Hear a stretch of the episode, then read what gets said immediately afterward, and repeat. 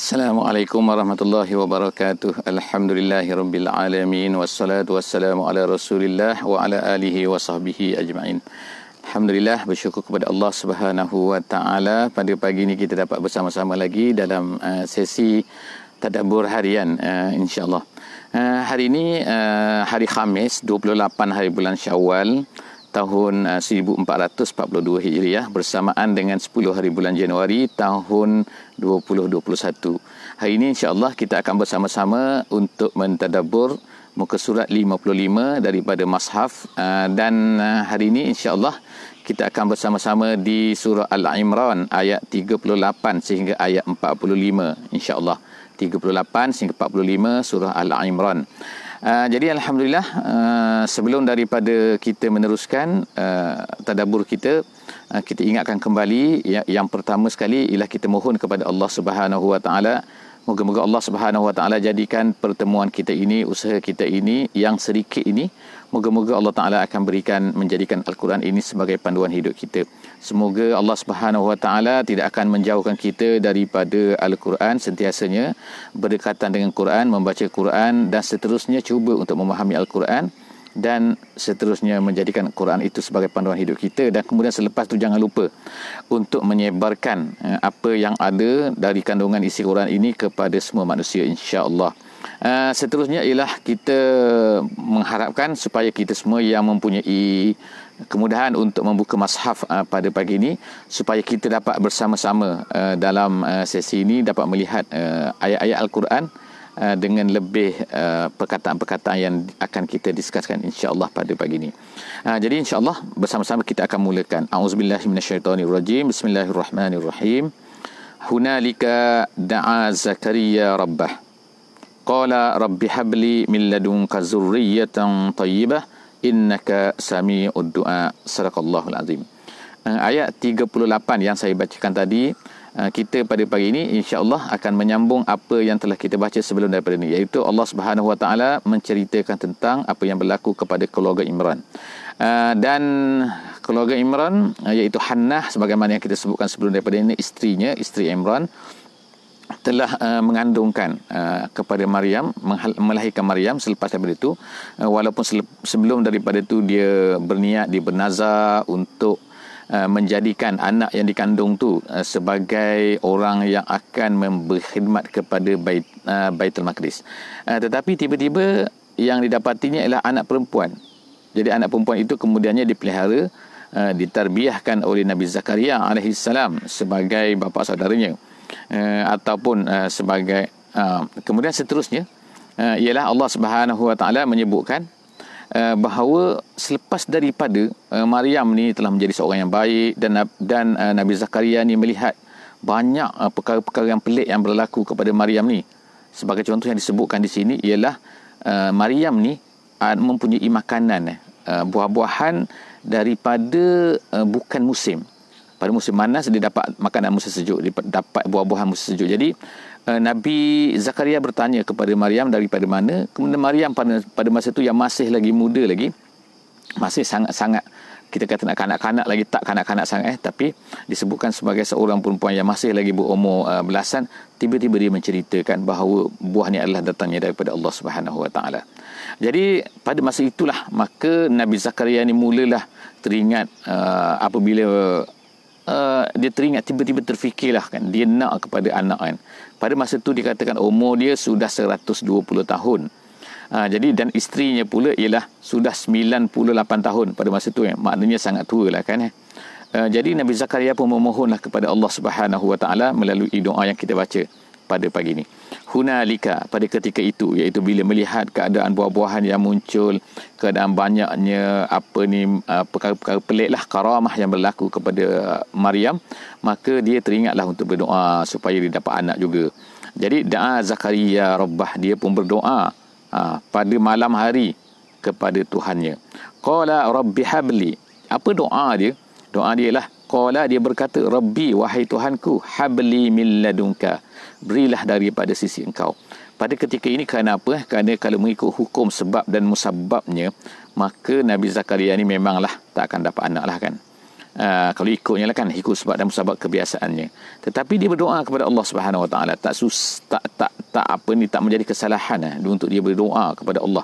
Jadi dia berkata, habli min ladunka, ya Allah, kurniakanlah kepada aku daripada sisi engkau. Maknanya kau mampu untuk buat apa saja, ya Allah kan. Zurriyatan, apa yang diminta ialah zurriyatan tayyibah. Dia bukan hanya minta anak, dia bukan hanya minta zurriyat eh, tetapi dia nak minta zuriyah tayyibah. Ha, tayyibah. Jadi ini adalah uh, isyarat kan kepada kita semualah, iaitu bila kita ni nak anak ataupun kita dapat anak kan, kita ada zuriyat, maka make sure, pastikan anak-anak tu adalah anak-anak yang soleh. Jangan anak-anak yang tak baik kan, anak-anak yang menyukarkan kehidupan, menyukarkan kita semua kan. Jadi kita minta doa tu kepada Allah Subhanahu Wa Taala, dan juga kita berusaha. Nah, berusaha ni melalui, kalau kita ni mempunyai anak, ya kita dengan mendidik anaknya dengan baik kan, menjaga anak dengan baik kan, nak memberi makanan yang halal dan segala-galanya lah kan. Nah, jadi itu dia kata zurriyah tayyibah. Innaka sami'ud du'a, kata Nabi Zakaria, sesungguhnya engkau ya Allah sami'un, mendengar, mujib eh, sami' itu maknanya mujibud du'a maknanya. Seterusnya itu ayat tiga puluh lapan. Ayat tiga puluh sembilan kita tengok fanadathul al-malaikatu. Fanadathul al-malaikatu. Jadi disebut sini ialah maka pada ketika itu, selepas daripada itu, selepas daripada dia berdoa sekejap tu kan, maka tiba-tiba teruslah. Sebab fa tu, fa tu kan dalam bahasa Arabnya maknalah untuk dia takkib. Dia takkib maknanya sebentar tak lama, maka terus berlaku benda ni, iaitu apa? Fanadathul malaikatu. Malaikat pun pada ketika itu selepas daripada itu nadathu, selepas dia mana arahan daripada Allah Subhanahu Wa Taala lah, menyerunya. Jadi malaikat di sini, apakah malaikat ni? Kalau ikut malaikat di sini adalah maknanya jamak kan, sebab malakun, malaikatun. Ha, malakun tu satu, malaikatun tu banyak. Jadi ada setengah tafsir kata ini adalah uh, Jibril. Jibril alaihissalam yang telah datang memberitahu kepada uh, Nabi Zakaria. Tetapi satu pendapat lagi mengatakan bukan Jibril, tapi sekumpulan daripada malaikat. Jadi ini adalah pendapat-pendapat lah di kalangan ahli tafsir. Ada kata malaikat Jibril, ada yang kata sekumpulan malaikat, kerana berdasarkan kepada jamak di sini kan, iaitu uh, plural. Jadi fana adat huta. Tapi kita insyaAllah uh, kita uh, kita membaca, kita ni kan, inilah semua pendapat pendapat ulama yang boleh diterima insyaAllah. Tak ada masalah bagi kita. Fana adathul malaikatu, malaikat pun berseru kepadanya. Wa huwa qaimun, dalam keadaan semasa tu Nabi Zakaria ni qaimun yusalli fil mihrab, pada ketika tu dia sedang sembahyang. Sembahyang di mana? Di mihrab. Mihrab ni ialah dalam masjid lah maksudnya, ataupun satu part dalam masjid tu. Jadi dia boleh jadi dua-dua kan, mihrab tu sama ada dalam masjid ataupun satu part tempat imam yang depan tu, yang kita panggil mihrab lah dalam bahasa Melayu kan. Annallaha yubashiruka bi Yahya, Allah Ta'ala, apa yang diberitahu kepada malaikat tu, beritahu kepada Nabi Zakaria ialah bahawa Allah Subhanahu Wa Ta'ala yubashiruka, memberi khabar gembira kepada kamu wahai Zakaria, wahai Zakaria, bi Yahya, ha, bi Yahya, dengan seorang anak yang bernama Yahya. Ataupun ada satu pendapat kata Yahya ni adalah uh, bukan nama ajam, tapi daripada perkataan Yahya yang hidup. Eh, maksudnya hidup, maksudnya dia akan menghidupkan, nama dia tu hidup, uh, terus dikekal dan sebagainya kan. Itu adalah pandangan ulama. Jadi dia kata Yahya, jadi namanya Yahya, dan memang nama Yahya selepas daripada itu. Kemudian musaddiqan, selepas daripada itu disebutkan empat sifat eh, kepada Yahya ni oleh Allah Subhanahu Wa Taala. Apa dia sifat Yahya ni, anak yang akan uh, diperolehi oleh Nabi Zakaria ni? Yang pertama sekali ialah musaddiqan bi kalimatin minallah, dia akan membenarkan, musaddiqan membenarkan ataupun yakin ataupun beriman, musaddiqan bi kalimatin min Allah. Apa maksud kalimah daripada Allah?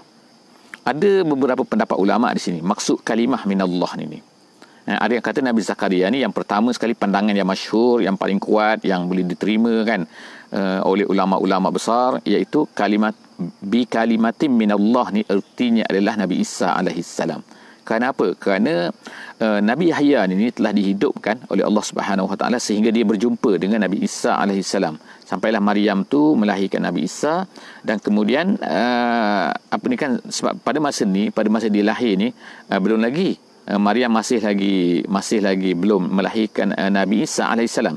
Tapi jadi dia hidup selepas tu, dan sehingga dia berjumpa dengan Nabi Isa, sempat dengan Nabi Isa, dan dia beriman dengan apa yang tu. Jadi itulah dikatakan musaddiqan bi kalimatin min Allah.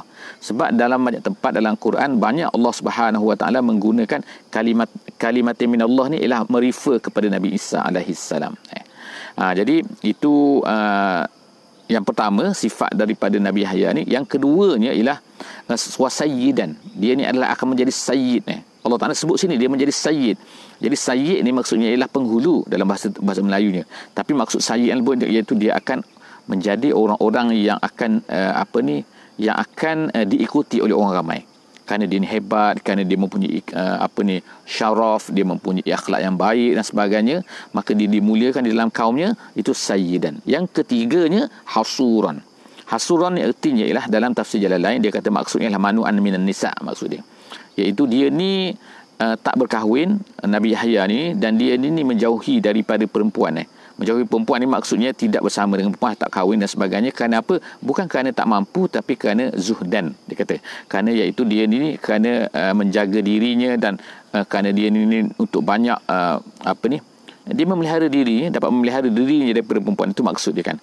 Walaupun adalah Israiliyat-Israiliyat yang mengatakan di sini apa? Yang katakan Nabi Yahya ni, oh dia ni lemah, katakan ha, dia tak mampu untuk kahwin. Tak, dia bukan tak mampu untuk kahwin, tapi dia tidak mahu berkahwin. Kerana apa? Kerana dia uh, nak anilah kan, makna sibuk dengan uh, urusan-urusan uh, apa ni menyampaikan Islam dan sebagainya. Jadi itu nama hasuran. Kemudian yang keempat sifatnya ialah wa nabiyyan minas solihin. Nabi Yahya ni ialah dia seorang nabi daripada orang-orang soleh, dan disebutkan bahawa eh, bahawa Nabi Yahya ni, ni dia ni tak pernah buat dosa, of course lah kan eh, sebab dia ni adalah uh, maksum, dia adalah nabi-nabi. Dan kemudian tu bahkan dalam tafsir jalan lain disebut dia tak pernah terfikir untuk melakukan kejahatan. Jadi itulah yang disifat, disifatkan oleh Allah Subhanahu Wa Taala sebagai seorang nabi yang minas solihin. Ayat tiga puluh sembilan eh. Uh, itu adalah uh, apa ni khabar gembira yang diberikan diberitahu oleh malaikat kepada Nabi Zakaria bahawa dia akan mendapat anak yang yang akan uh, Yahya tadi tu. Seterusnya ayat empat puluh kita tengok kan. Jadi dia pun terkejutlah. Terkejut apa? Nabi Zakaria ni kan, bila diberitahu bahawa dia akan dapat anak dan sebagainya, qala rabbi anna yakunu li ghulam. Jadi dia pun tanya tadi, ya Allah, ya kata, ya Allah, dia kata macam mana ni, kata anna, anna ni kaifa maksudnya. Kaifa, bagaimana aku ni akan dapat anak kan? Gulam tu maknanya ialah waladun. Macam mana aku akan dapat anak, dia kata. Waqad balagani waqad balagani al-kibar. Sedangkan telah sampai kepada aku, dia kata, sampai kepada aku al-kibar. Aku ni maknanya dah tua. Kibar tu maknanya tua, besar kan. Dikatakan umur tu kita sebutkan tadi kan, bahawa umur dia tu pada masa tu adalah seratus dua puluh tahun. Makna seratus dua puluh tahun ni susah nak dapat anak kan, kalau ikutnya kan.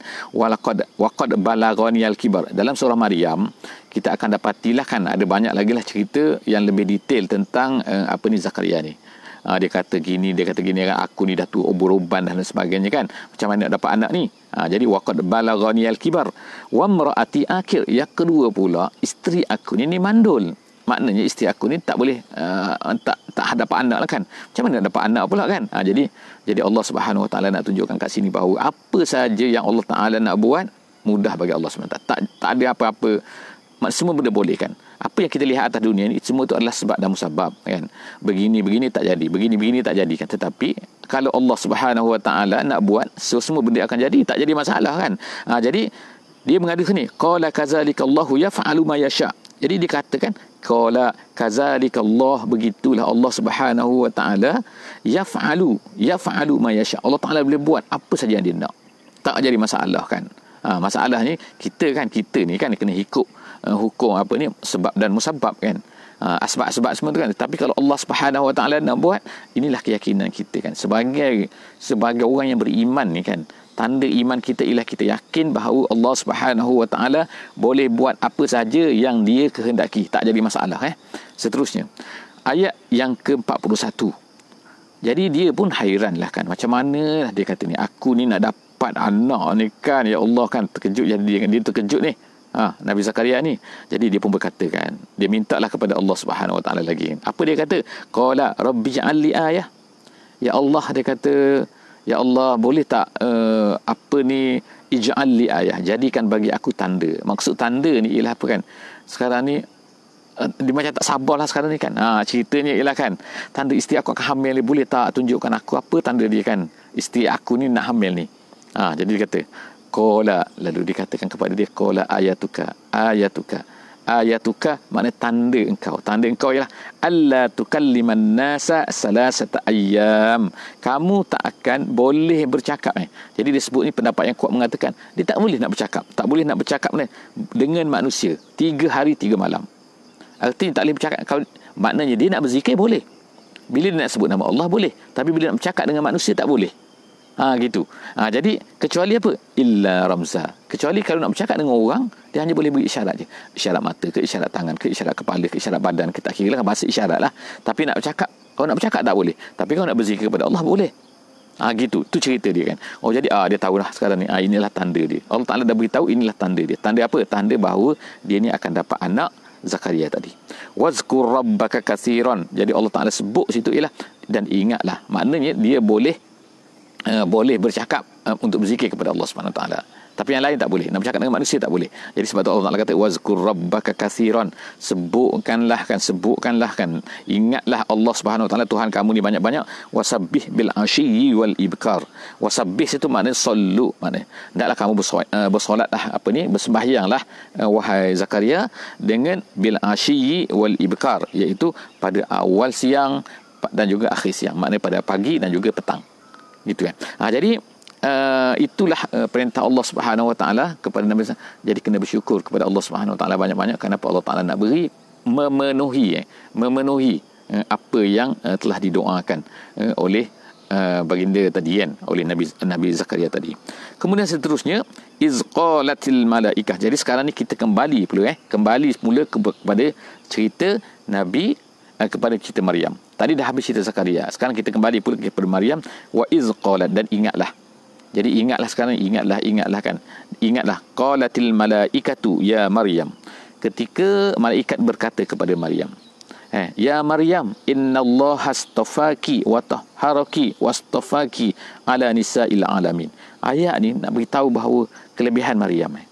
Maryam ni, ni adalah salah seorang daripada empat orang yang sebelah kita sebutkan sebelum daripada ni kan, empat orang perempuan kan yang telah dipilih oleh Allah Subhanahu Wa Taala yang mempunyai keistimewaan yang hebat kan. Jadi malaikat berkata kepada Maryam, ya Maryam, wahai Maryam, innallaha astafaki, Allah Taala telah memilih awak eh. telah memilih, mana special awak ni kan, wa tahharaki, dan telah membersihkan awak. Membersihkan maknanya kan itu daripada syirik, daripada benda-benda akhlak yang buruk. Itu maknanya kan, dari mana sifat-sifat kemanusiaan, mana manusia, apa-apa kemanusiaan, keburukan-keburukan yang ada pada manusia, Allah Ta'ala telah tahharaki, Allah Ta'ala bersihkan kamu wahai Maryam. Ki itu, ki itu perempuan kan. Kemudian was, kemudian Allah Ta'ala kata wastafaki, dan pilih kamu ala nisa'il alamin, daripada perempuan-perempuan atas dunia ni, ni Allah Ta'ala pilih kamu. Jadi pada masa itulah makna kelebihan yang Allah Ta'ala berikan kepada Maryam kan. Maknanya dia paling hebat lah pada masa itu kan. Ya Maryam, jadi oleh kerana itu wahai Maryam, tengok kan. Maknanya apabila Allah Subhanahu Wa Taala pilih kita, Allah Ta'ala, maka kita sepatutnya lah kena banyak bersyukur kepada Allah Subhanahu Wa Taala. Eh, jangan kita ni engkar, jangan kita ni sombong, jangan kita apa kan. Sepatutnya bila Allah Ta'ala beri lebih kepada kita, kita kena bersyukur lagi. Dan bersyukur tu ialah dengan apa? Iaitu Allah Ta'ala tengokkan suruh Maryam ni, apa Allah Ta'ala suruh Maryam, perintahkan kepada Maryam ni, ya Maryam uqnuti, uqnuti, uqnuti maksud ati, taatlah kamu kepada Allah Subhanahu Wa Ta'ala dengan semua taat eh. Uqnuti, kunut-kunut yang kita baca pada waktu tu mana taat maksudnya. Qonitin, ha, kalau kita sebut qonitin ialah orang-orang yang taat. Jadi uqnuti, wahai Maryam, uqnuti li rabbiki, kepada Tuhan kamu, wasjudi, dan sujudlah kamu, warka'i, dan rokoklah kamu, ma'ar raki'in, ertinya ialah bersama-sama dengan orang rokok, iaitu sembahyanglah kamu. Jadilah kamu orang-orang yang tunduk pada Allah, orang-orang yang sembahyang kepada Allah, orang-orang yang beribadah kepada Allah Subhanahu Wa Taala. Jangan kamu ni pandai-pandailah kan. Jangan kamu ni kan lari daripada kumpulan orang-orang yang mentaati Allah Subhanahu Wa Taala. Seterusnya Allah Subhanahu Wa Taala berkata setelah pada apa? Zalika min amba'il ghaibi. Jadi tengokkan Allah Taala telah cerita, setelah cerita benda-benda ni semua, Allah Taala kata semua tu, cerita Maryam ke, cerita Yahya ke, cerita Zakaria ke, semua tu, tu Allah Subhanahu Wa Taala kata zalika. Semua cerita-cerita tu min amba'i, daripada berita-berita al-ghaib. Mana kita tahu kan, kalau ahli sejarah sekarang ni kan, kalau dia nak tahu cerita-cerita ni, dia akan gali sana, arkeologi sana kan. Dia pun buatlah andaian kan. Dia kata, oh peristiwa ni gini, gini, gini. Dia kata peristiwa ni tak betul, entah betul, entah tak betul, tak tahu lagi kan. Tengok kan, tiba-tiba jumpa pula dah dinosaur yang terbesar pula di Australia. Baru kemarin kan. Kita tengok. Jadi maknanya kan, macam-macam lah kan. Itu andaian. Jadi andaian kan. Tetapi apa yang berlaku lepas ni kan, pada Nabi Adam ke, pada Nabi Nuh ke, pada Nabi Hud ke, pada Nabi Soleh ke, pada Nabi, apa yang tak nampak, apa yang kita bergantung sepenuhnya kepada Al-Quran. Apabila Allah Subhanahu Wa Taala cerita dalam Quran, maka itu adalah yang paling betul. Yang lain tu tak pastikan, tak pastikan. Ha, jadi sekarang ni kita balik cerita kita sekarang ni, ialah apa Allah Subhanahu Wa Taala kata, itu adalah zalika min amba'il ghaib. Semua tu adalah merupakan cerita-cerita yang amba'il ghaib, peristiwa-peristiwa yang ghaib, yang ghaib yang nuhihi ilaik, yang kami wahyukan kepada engkau wahai Muhammad, kami ceritakan kepada engkau wahai Muhammad. Ilaika tu ila Muhammad. Wa ma kunta ladaihim iz yulquna aqlamahum, ketika mereka tu mencampakkan yang kita ceritakan semalam kan, iaitu mencampakkan dalam sungai Jordan tu, iaitu mencampakkan aqlamahum kan, pen-pen mereka tu kan dalam tu, nak tengok kan siapa yang akan berhak lah untuk apa ni, untuk mendapat, memelihara, mentarbiah uh, Maryam ni. Jadi dia kata situ kan, adakah kamu kamu wujud pada masa tu? Kamu tak ada kan. Makna peristiwa-peristiwa ni Allah Subhanahu Wa Taala ceritakan kepada kamu. Iz yulquna aqlamahum ayyuhum yakfulu Maryam. Siapakah yang akan dapat mentarbiah Maryam tu? Jadi kamu tak ada, tapi Allah Taala ceritakan, wa ma kunta ladaihim iz yakhtasimun. Dan begitu juga kamu tak tahu kan, kamu tak wujud pun. Ketika apa? Ketika mereka ini Ber, ber, berdebatkan berapa ni, berebut-rebut kan, ha, nak mengambil Maryam tu kan. Ha, yakhtasimun, yakhtasimun maknanya bertelagah kan, siapakah yang layak, berebut kebaikan kan, maksudnya kat situ kan. Ha, jadi seterusnya ialah Allah subhanahu wa taala sebut sini, iz qalatil malaikatu ya Maryam. Ingat lagi, jadi banyaklah cerita Maryam ni kan, kita tengok kan. Jadi kita kumpul-kumpulkan cerita Maryam ni kat sini kan, insyaAllah kan kita akan kenampakan real peristiwa tu yang berlaku tu kan. Jadi Allah subhanahu wa taala sebut sini, iz qalatil malaikatu, ketika malaikat iaitu Jibril lah, ha, berkata, ya Maryam, wahai Maryam, innallaha yubashshiruka bikalimatin minhu, Allah Ta'ala memberi khabar gembira kepada kamu wahai Maryam. Dengan apa? Bikalimatin minhu, dengan kalimah kan, sekali lagi kan, tadi kita dah sebut dah kalimah kan, yang tadi tu Nabi Yahya. Nabi Yahya tu tu uh, dia akan musaddiqan bi kalimatin. Uh, dia akan mem- beriman, dia akan percaya kepada kalimah. Jadi apa maksud kalimah sini ialah maksudnya ialah Nabi Isa alaihi salam. Jadi sekarang ni sampai kepada cerita Nabi cerita Maryam ni ni. Uh, jadi malaikat datang kepada Maryam. Malaikat beritahu kepada Maryam, ya Maryam innallaha yubashshiruka. Sekarang Uh, malaikat datang memberi khabar gembira kepada Maryam. Wahai Maryam, happy lah kamu kan, kamu ni nanti insyaAllah tak lama lagi akan dapat anak kan, bikalimatin minhu, ha, dengan satu kalimah daripada Allah kan. Ha, jadi kalimatin minhu itu nama dia idafah eh. Kalau dalam bahasa Arab lah, orang belajar bahasa Arab kan, idafah ni ada dua, idafatul, apabila diidafatkan kepada Allah, apabila disandarkan satu perkataan tu kepada Allah, dia sama ada idafah tu idafah sifat, idafah sifat eh, ha, ataupun kadang-kadang idafah itu nama dia idafah tasyrif nama dia. Ha, ini untuk orang belajar bahasa Arab sajalah kan eh. Yang pertama nama dia idafah sifah. Ha, yang kedua uh, idafah tasyrif. Jadi kalau kita sebut macam mana Baitullah, Baitullah makna rumah Allah, rumah Allah. Bukan makna rumah Allah Allah tinggal di situ, bukan. Tapi maksudnya ialah tasyrif kan, rumah tu yang dimuliakan kerana apa? Kerana dia adalah di, dimuliakan oleh Allah Subhanahu Wa Taala. Jadi Baitullah ataupun Ruhullah, ha, disebutkan Ruh Allah, bukan makna Ruh tu Ruh Allah, bukan. Tapi nama dia itu nama dia idafah tasyrif. Ha, itu orang belajar bahasa Arab lah kan, insya-Allah kan, untuk tu lebih detail. Jadi dalam ayat ni Allah Subhanahu Wa Taala berkata wa kalimat bi kalimatin minhu. Diberi khabar gembira kepada Maryam, wahai Maryam, kamu akan dapat anak. Anak ni berkalimat uh, apa ni? Anak ini nama dia ismuhul al-masihu Isa bin Maryam. Nama anak ni ialah apa? Al-Masih, gelaran dia. Isa nama dia Ibnu Maryam, anak kepada Maryam. Jadi dalam ayat ni dia nak sebutkan bahawa apa? Bahawa bahawa Maryam uh, Isa ni memang tak ada ayah kan. Jadi ayah dia bukan ayah dia, tapi uh, apa ni? Mak dia ialah Maryam. Jadi sebab tu dibinkan kepada Maryam. Orang biasa memang bin kepada ayah kan, tapi dia ni bin kepada mak je kan. Wajihan, ha, wajihan artinya ialah zajah, ha, gitu. Zajah maknanya mempunyai uh, kehebatan. Jadi maksud kehebatan sini ialah ulama tafsir kata ialah an-nubuwah. Dia ni Allah Ta'ala beri dia, uh, beritahu kepada Maryam sekarang ni dia adalah wajih, anak kamu ni adalah wajih eh. Wajihan, jadi dalam erti kata bahawa dia ni akan diberikan uh, menjadi nabi sebagai mempunyai kenabian fid dunia, di atas dunia dia menjadi nabi, wal akhirati, dan di akhirat tu dia akan mendapat syafaat dan juga darajat yang tinggi di sisi Allah Subhanahu Wa Taala. Jadi itu maknanya di dunia pun dia dapat kehebatan sebagai wajih, dan di akhirat pun dia akan dapat, iaitu dengan syafaat, dengan ke kemuliaan dan sebagainya. Wa minal muqarrabin, dan Allah Taala kata dan dia juga adalah salah seorang daripada muqarrabin, iaitu orang dekat dengan Allah Subhanahu Wa Taala. Ha, jadi setakat itulah kita kan, insya-Allah sesi kita pada hari ini muka surat lima puluh lima.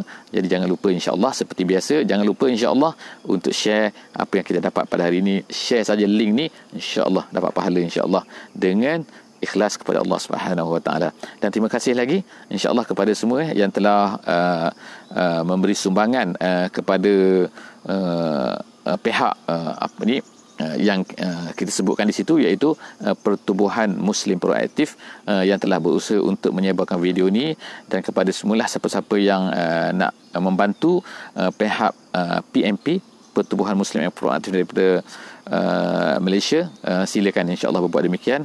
Uh, ada di, di dituliskan di situ uh, akaun dan semua kan.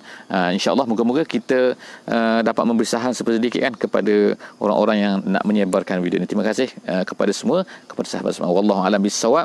Jumpa lagi insya-Allah di dalam muka surat lima puluh enam. InsyaAllah. Wallahu alam bisawab.